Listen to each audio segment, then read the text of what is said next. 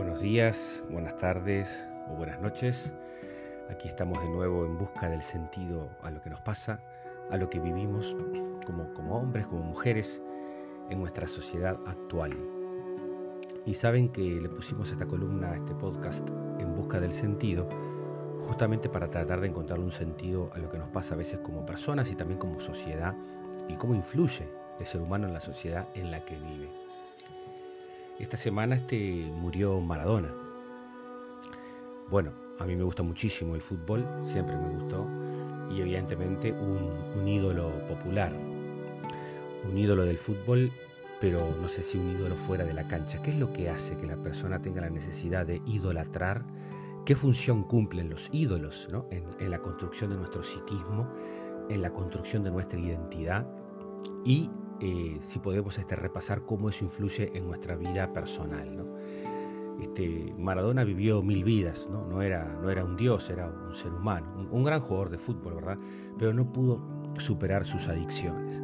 Yo creo que esto es importante porque justamente a veces esa idolatría nos hace escuchar cosas tales como, bueno, pero si lo tuvo todo, o cómo es posible que fulanito, ¿no? más allá de Maradona, que tenía todo el dinero del mundo, no pudo superar su, problema de, las adicciones. Bueno, justamente creo que esto nos puede ayudar, esta, esto que como sociedad, a generar una sociedad menos consumista y a prevenir, ¿no? también desde la familia, desde la escuela, porque sabemos que los costos emocionales de la recuperación de las adicciones son, altos económicamente y emocionalmente. Así que, en primer lugar, para su familia, para los argentinos, para todos aquellas personas que, Maradona fue un ídolo en su cancha, el pésame como uruguayos, el, el dolor pero a su vez, ¿qué estamos haciendo nosotros para ayudar a aquellas personas que, pueden salir de las drogas, que pueden consumir menos, que pueden vivir y que pueden resolver sus conflictos de una manera más, sana? Este, los ídolos nos acompañan en una etapa de nuestra vida, vamos a analizar un poquito eh, este, desde la construcción de la identidad o desde la psicología evolutiva, como, como decimos los psicólogos. O sea, cuando, uno, cuando tú sos niño, nuestros ídolos eh, tu papá es tu ídolo, tu mamá es tu ídola, ¿no? Por cómo resuelve las cosas, por cómo siempre está disponible. Este, uno idolatra a los abuelos, ¿no? O a los, o a, los papás, o a un hermano mayor, porque porque forman, estamos nosotros construyendo nuestra identidad y los vemos a ellos, ¿no? ¿Se acuerdan de aquella canción este, de Fernando Cabrera, Yo quería ser como vos, donde va enumerando ¿no? las distintas, este, quería tener tu jopo, quería tocar la guitarra como, como tú la contabas, quería cambiarle el lunfardo a la barra, decía Fernando Cabrera, ¿no? esas, esas personas que, logran hacer esos cambios. ¿no? Pero un problema del, del, ídolo es que no te da como lugar al cambio, ¿no? por eso, volviendo a Maradona un minuto, la muerte de Maradona, puede ayudar a humanizarlo, ¿no? a, terminar de, humanizarlo. Porque cuanto más crece un ídolo, como plantea la psicología junguiana, cuanto más idolatramos a alguien o una sociedad lo idolatra a esa persona, más crece la sombra también. Y esto, la sombra es ese lado oscuro, ¿no? La sombra es eso de nosotros que rechazamos, la envidia, los celos, o aquello que no podemos resolver de alguna manera, ¿no?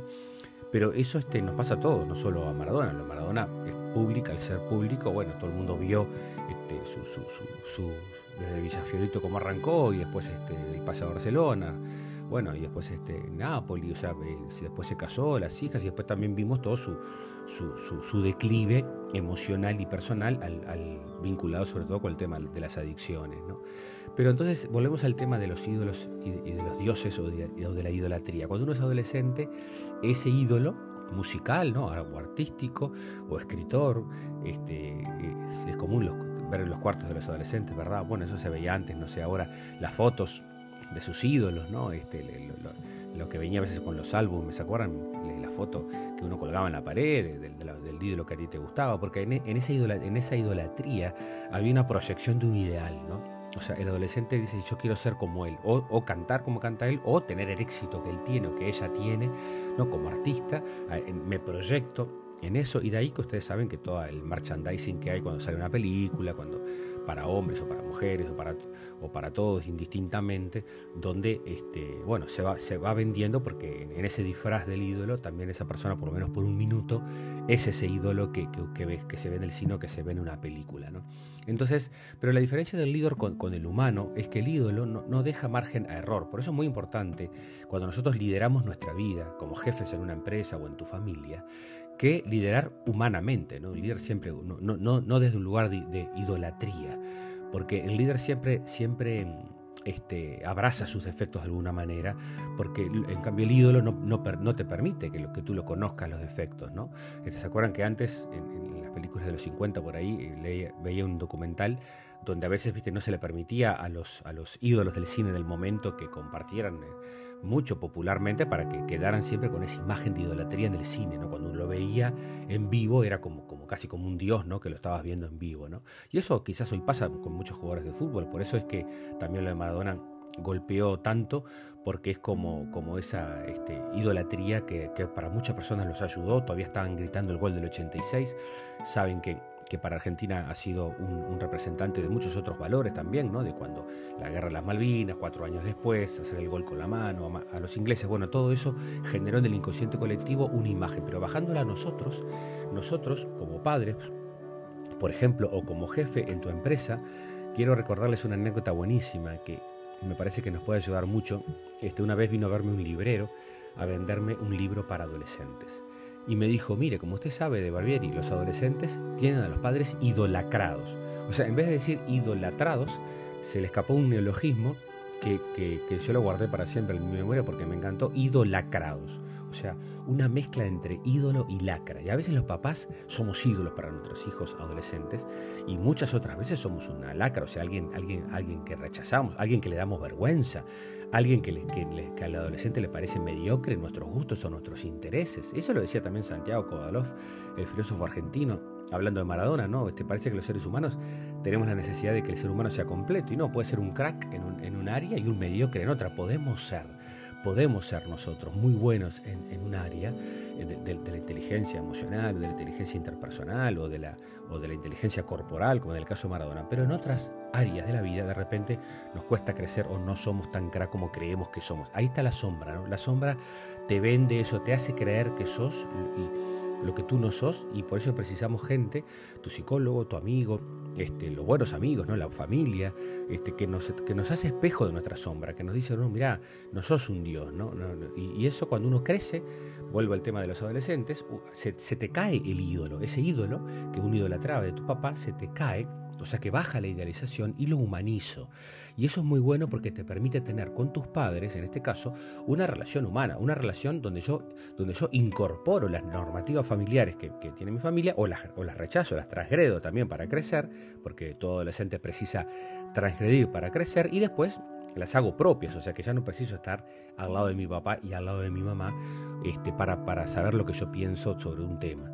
Entonces, a veces este, lo, triste, digamos, en el caso de, Maradona, como pasa con muchos otros ídolos este, o representantes de, otros colectivos, es que, es que muchas veces vamos a suponer de que él quería salir de ese lugar de idolatría, pero también cuando representas algo para la sociedad te, van llevando, como dice la gente, y eh, precisaban que él siguiera siendo ese ídolo y seguir gritándose el gol del 86, ¿no? como para a veces no caer o, no resolver otras situaciones, otras realidades que tiene, que tiene la sociedad. Entonces, nosotros precisamos este, aprender, saber que como, como seres humanos todos tenemos una, una necesidad de, de idolatrar, pero que esa que si me quedo idolatrando, me quedo en un lugar como más inmaduro emocionalmente. ¿no? ¿Se acuerdan que que, en la vida en tus manos, en educar sin culpa, hay una meditación que dice ser eh, adulto es dejar de ser hijo de nuestros padres. Para nosotros ser adultos precisamos dejar de ser hijo y de alguna manera, en el sentido simbólico, ¿no? figurado, y de alguna manera esta idolatría nos mantiene en el lugar de ídolo. Por eso es que muchas veces uno dice que los niños o los adolescentes a veces no quieren ver los defectos de los padres, ¿no? como que no pueden, porque la, necesidad de verlo como ídolo, que todo lo resuelve o que todo lo logra, este, eh, es más fuerte. Y nuestra labor es humanizarlo. Cuando uno acompaña, por ejemplo, este, una pareja que se va a separar, a veces los padres tienen este drama, ¿no? Esta culpa de que, bueno, fracasé como pareja o qué van a pensar mis hijos. Y sin embargo, cuando uno logra eh, apoyar a los padres en ese proceso y logra también que los hijos, este, bueno, este, sobre todo también cuando obviamente la relación era, era tóxica, entonces es mejor la separación. Bueno, justamente yo le planteo esto a los papás. Va a ser duro para los chiquilines, pero lo, van a superar, lo van a madurar y a su vez los va a ayudar a, ver los humanos a ustedes, ¿no? A ver que tenemos defectos, de que, de que tenemos nuestra sombra, de que no somos ídolos de lo, que podemos resolver todo y de que quizás esto en particular no lo pudimos resolver, pero lejos de ser un problema, justamente me enfrenta con mi humanidad, me enfrenta con, mi, con mis límites como ser humano.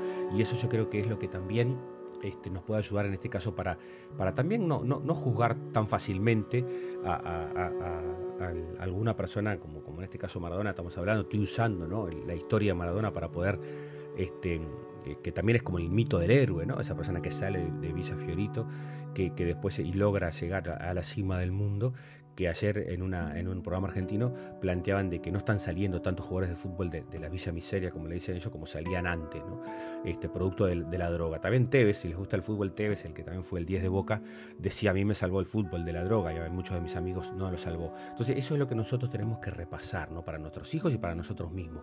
¿Cómo resolvemos nuestros conflictos?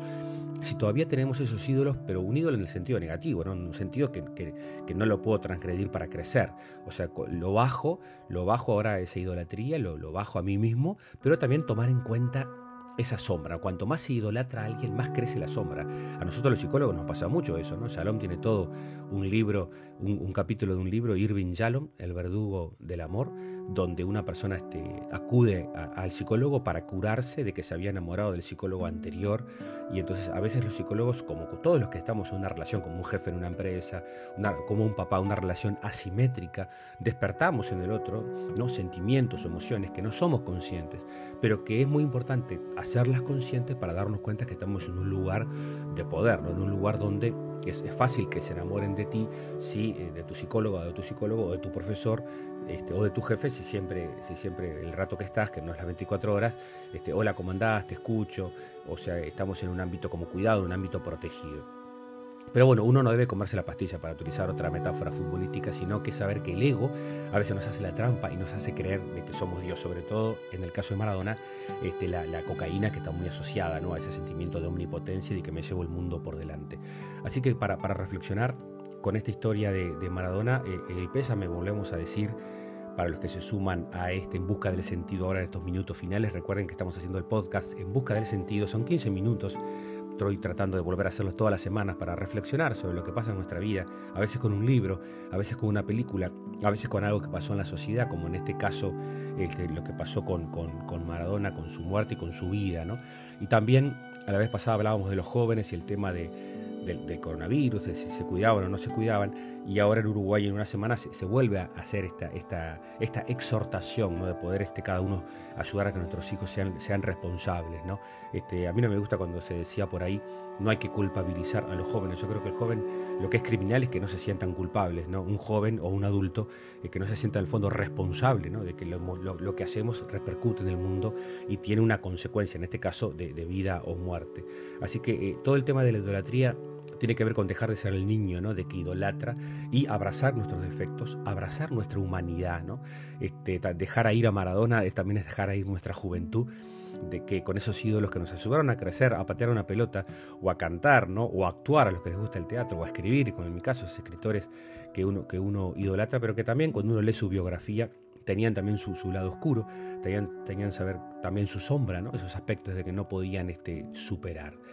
De todo esto creo que es muy importante tomar esa conciencia, de que siempre somos nosotros humanos, demasiado humanos, como dice el filósofo, y esa humanidad nos tiene que ayudar a ser empáticos y ayudar a ser más compasivos y ayudar, como en el caso de Maradona, a aquellas personas que hoy en día no están pudiendo superar los problemas de adicción, que no están pudiendo salir adelante, que es muy difícil salir, de que como dice Shalom, que es una de mis citas este, preferidas de Irving Shalom, para terminar este podcast de En Busca del Sentido, Shalom en el Verdugo del Amor, que es esta, son 10 historias de psicoterapia, dice lo siguiente, dice, nuestros deseos más profundos nunca pueden cumplirse. Nuestro deseo de juventud, de que se detenga el proceso de envejecimiento, de que regresen los seres que se han ido, nuestro deseo de amor eterno, de protección, de significación o de la inmortalidad misma. Cuando estos deseos inasequibles terminan dominando nuestra vida, entonces recurrimos a la ayuda de la familia, nuestros amigos, la religión, a veces de los psicoterapeutas. Y esta es una cita que yo quiero muchísimo de Salón porque no nos pone a los psicólogos en la primera línea de fuego. En la primera línea de fuego está la familia. Cuando uno ha ido a estas ceremonias de, recibimiento de, los adictos, por ejemplo, en recuperación, que a veces me invitan, a lo primero que, agradecen es a la familia. ¿no? Me acuerdo que yo estaba supervisando a un psicólogo, me decía, Ale, no dijo nada de mí, fulano, habló de su familia. Y ese es nuestro trabajo, estimado, le digo, tranquilo. Este, nosotros, trabajamos para, para, permanecer invisibles a veces, para ser parte de un proceso, pero claro que la familia está 24 horas. Y si esa, tenés un problema, recurrís a tu familia, dice Shalom. O después los amigos, que también a veces los consideramos parte de la familia, o la religión, pongan ahí un mentor, una guía, un profesor, y a veces, dice Shalom, de los psicoterapeutas. Así que yo creo que esta cita de que cuando uno de esos deseos, ¿no? lidiar con que la juventud se fue, con elaborar las pérdidas, lo que significamos o luchar contra la muerte nos tiene que ayudar a cuidar más a nuestros amigos, a nuestra familia, que son los que nos hacen los que nos hacen espejo de nuestra, de nuestra humanidad, lo que nos ayudan a seguir siendo humanos para poder seguirle dando un sentido a nuestra vida. Así que hasta aquí el podcast de hoy, este, que tengan un lindísimo fin de semana.